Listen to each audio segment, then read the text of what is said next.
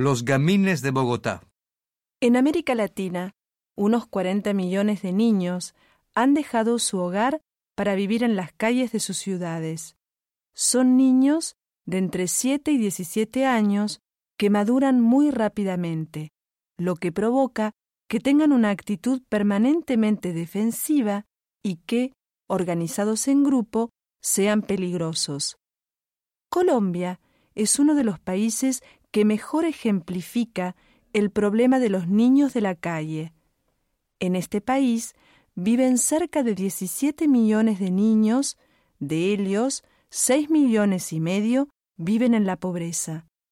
Son las principales víctimas de la violencia y la crisis política e institucional del país. En Bogotá reciben el nombre de gamines.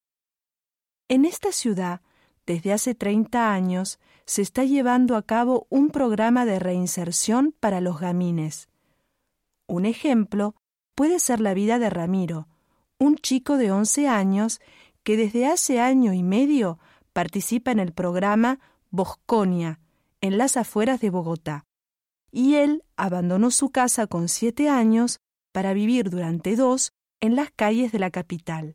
En aquella época, cuando pensaba en sí mismo y en su futuro, no veía más que vapor de pegamento y las calles de su ciudad.